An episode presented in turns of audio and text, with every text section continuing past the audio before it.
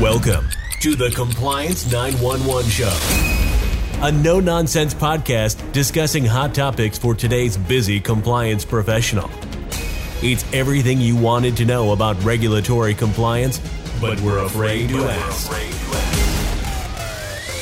And now, here are your hosts, Dean Stockford of M&M Consulting and Len Suzio of GeoDataVision.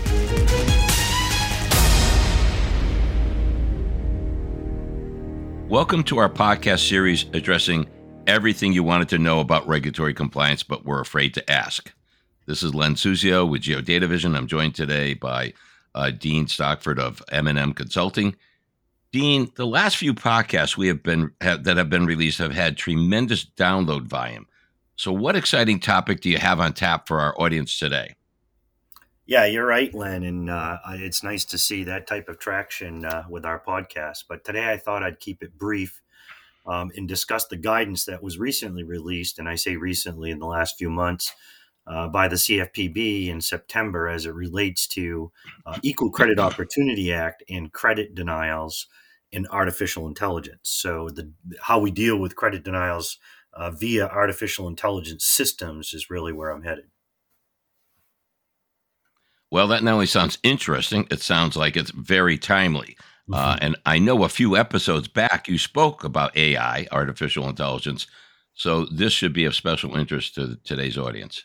Yeah, you're correct. And back, I think it was in June of this year, I spoke of AI in banking. But today I'm going to be a little bit more narrowly focused uh, on recent guidance that was issued in certain legal requirements that lenders must adhere to when using artificial intelligence systems uh, for purposes of you know uh, ECOA. Uh, this means that creditors cannot simply just use Consumer Financial Protection Bureau sample adverse action forms or model form notices and checklists if they do not reflect the actual reason for the denial of credit or the change in the credit conditions.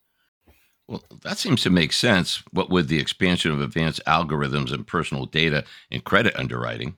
Yeah, you are correct. And technology marketed as AI is expanding the data that's used for lending decisions and includes a growing list of reasons for adverse action. And, and as we all know, we talk about model forms all the time and the model form language. And when regulators came out with those model forms, they said that we would off they would offer safe harbor protection from litigation uh, if you use the the model form language verbatim, not just that we use the model form. Um, but with the increase in lenders using these complex algorithms, you can see why issues revealing reasons for adverse action are popping up all over the place. Yeah, I can see why these issues are finding their way to the forefront. I wonder if HMDA data collection will be updated to coincide with the expanded reasons for adverse action.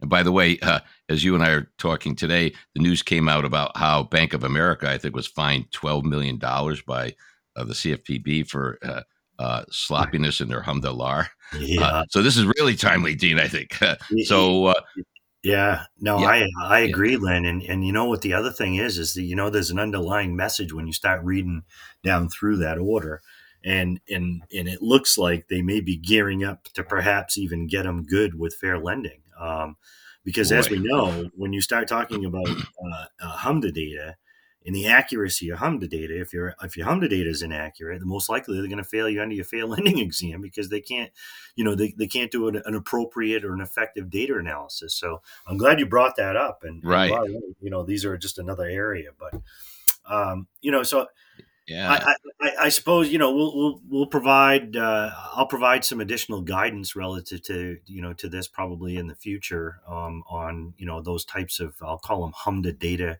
issues in fair lending and how that works. But you're spot on, Len. That's for sure. Mm-hmm. Um, I mm-hmm. suppose we'll see some additional modifications too with the model forms, not just you know HMDA as we were talking about, but you know we have yeah. the option, as you know, Len, we have that option under HMDA um, to code mm-hmm. those mm-hmm. denial reasons. So um, I think that will have to be modified right. per se to be consistent. And I also think that the model forms that are put out by the regulators themselves um, will have to be uh, modified. So um, mm-hmm.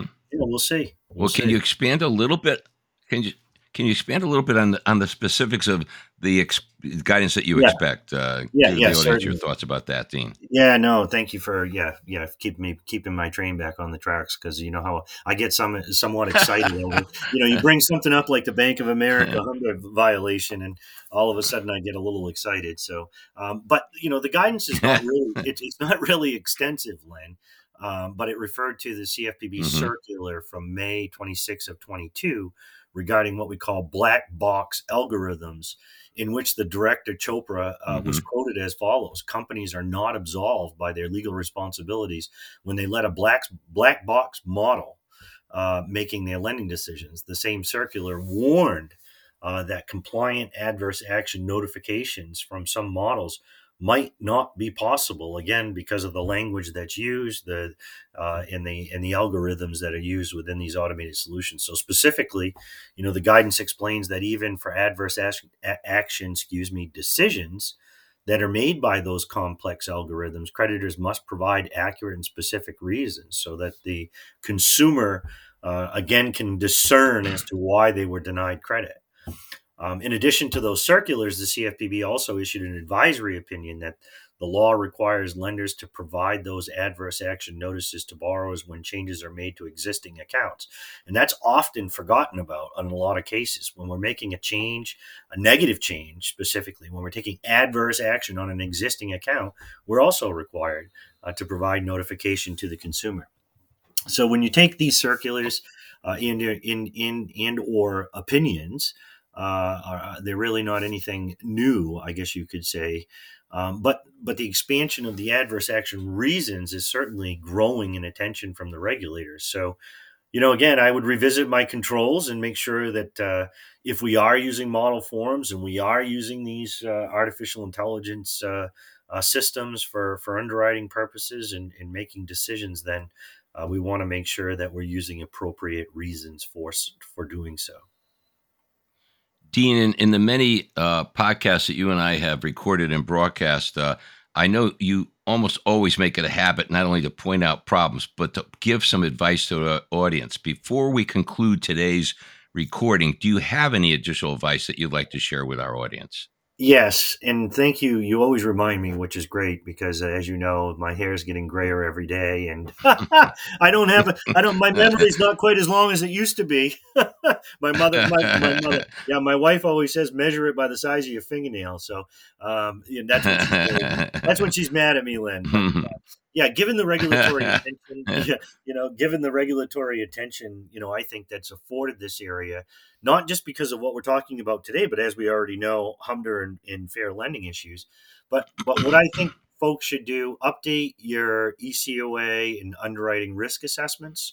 Um, so go look at those fair lending risk assessments, and I'm sure embedded within that fair lending risk assessment, you have e- ECOA, uh, rel, you know, uh, uh, uh, inherent risk and mitigating factors, the same thing. So you want to go in and, and update those, review your policies, procedures, and include more specific language uh, as needed if you are using those systems. Uh, review your forms, whether you're using model forms or not. Um, it's very important um, not only that you're using uh, the the model form language, but also that you identify those opportunities where perhaps uh, you can apply some consistent language across the board if you're using those systems. Ensure uh, that your messages in these three CFPB notices are conveyed to everyone in your company. Underwriting, uh, making sure that uh, in selecting your vendor, uh, that underwrite and arrive at credit decisions or recommendations that they're viewed, they're vetted, that you've done the appropriate due diligence, and you've looked at also, again, the language that can be used. Have a sit down to figure out exactly how credit decisions will be uh, compliant um, and substantiated uh, going forward. Um, the September 2023 guidance goes further to explain that it is or isn't acceptable um, uh, and, it, and it should be used as a conversation starting material for lender discussions with your vendors. So, um, again, I encourage people to sit down, have that discussion, uh, figure out exactly how dis- uh, credit decisions are communicated uh, to our applicants. Um, making sure that they can be clearly substantiated within the file itself, regardless of whether it's model form language or not.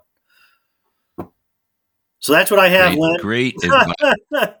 well, that's great advice, Dean. It's, and, and, you know, you got even though uh, by uh, your standards, this is a little bit shorter than normal. It's full of packed with plenty of good information and always, of course, with good advice and suggestions for our listening audience. And I'm certain that they appreciate that, Dean. Yeah, well, you're most welcome, Len. Uh, and I, I, thoroughly enjoy and I hope they take this guidance uh, uh, and update controls accordingly. But this is Dean Stockford from M&M Consulting.